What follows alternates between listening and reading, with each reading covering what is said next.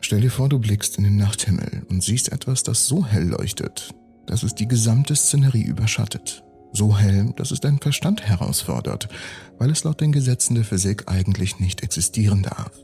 Genau das haben jetzt einige Forscher in einer Analyse entdeckt. Etwas, was nicht existieren sollte. Und das ist etwas, was selbst die schlausten Köpfe der NASA vor ein Rätsel stellt.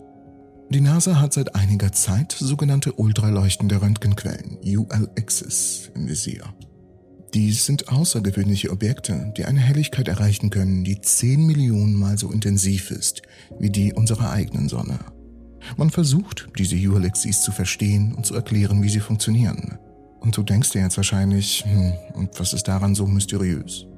Nun, diese Objekte sind theoretisch eigentlich unmöglich, weil sie gegen eine Grundregel der Astrophysik verstoßen. Diese Regel wird das Eddington Limit genannt. Sie besagt, dass ein Objekt nur so hell sein kann, bevor es auseinanderbricht. Um dies ein wenig besser zu verstehen, denk an einen Leuchtturm.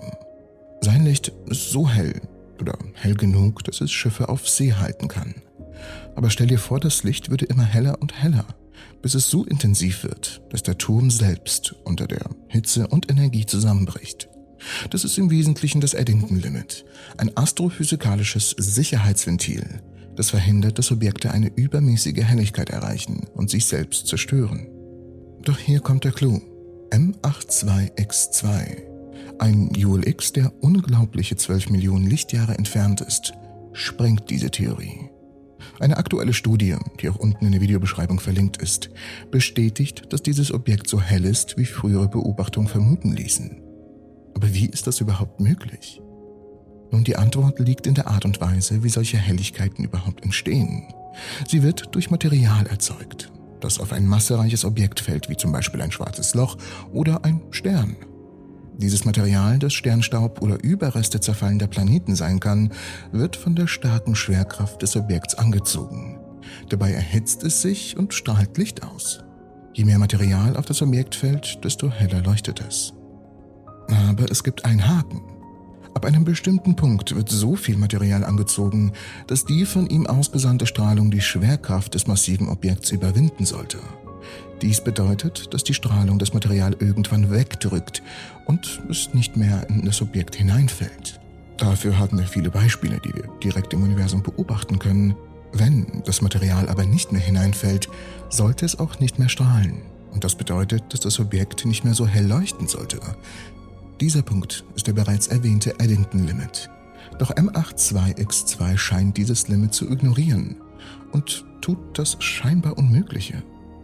Um diese Anomalie zu erklären, haben Wissenschaftler einige Theorien aufgestellt. Eine davon besagt, dass starke kosmische Winde das gesamte Material zu einem Kegel verdichten. In dieser Theorie wäre der Kegel auf die Erde gerichtet, was einen Lichtstrahl erzeugen würde, der uns wiederum viel heller erscheinen würde, als wenn das Material gleichmäßig um den ULX verstreut wäre. Doch eine neue Studie, die sich speziell mit M82X2 befasst, hat diese Theorie widerlegt. Denn dieses immens leuchtendes Ding im Universum wird von einem pulsierenden Neutronenstern in der Galaxie Messier 82 verursacht. Ein Neutronenstern ist einfach nur ein unglaublich dichtes Objekt, das übrig bleibt, wenn ein Stern keine Energie, ne, ne, schwierig, wenn ein Stern keine Energie mehr übrig hat und stirbt. Die Studie hat ergeben, dass M82X2 jedes Jahr etwa 9 Billiarden Billionen Tonnen Material von einem benachbarten Stern anzieht. Das bedeutet, dass die Helligkeit dieses ULX durch die unfassbare Menge an Material verursacht wird, die auf ihn einstürzt. Mit dieser neuen Information im Gepäck hat sich sogar eine andere Theorie an die Spitze gesetzt. Und sie ist sogar noch bizarrer. In dieser Theorie schießen super starke Magnetfelder aus dem Neutronenstern heraus. Diese wären so stark, dass sie die Atome der in den Stern fallenden Materie zerquetschen und die Form dieser Atome von einer Kugel in eine längliche Schnur verwandeln würde, so hieß es in der Erklärung der NASA. In diesem Fall hätte es die Strahlung, die von diesen zusammengepressten Atomen ausgeht, schwerer die Materie wegzudrücken. Dies würde erklären, warum so viel Materie in den Stern fallen kann, ohne auseinanderzubrechen. Aber da gibt es noch ein weiteres Problem. Wir können diese Theorie leider nie testen.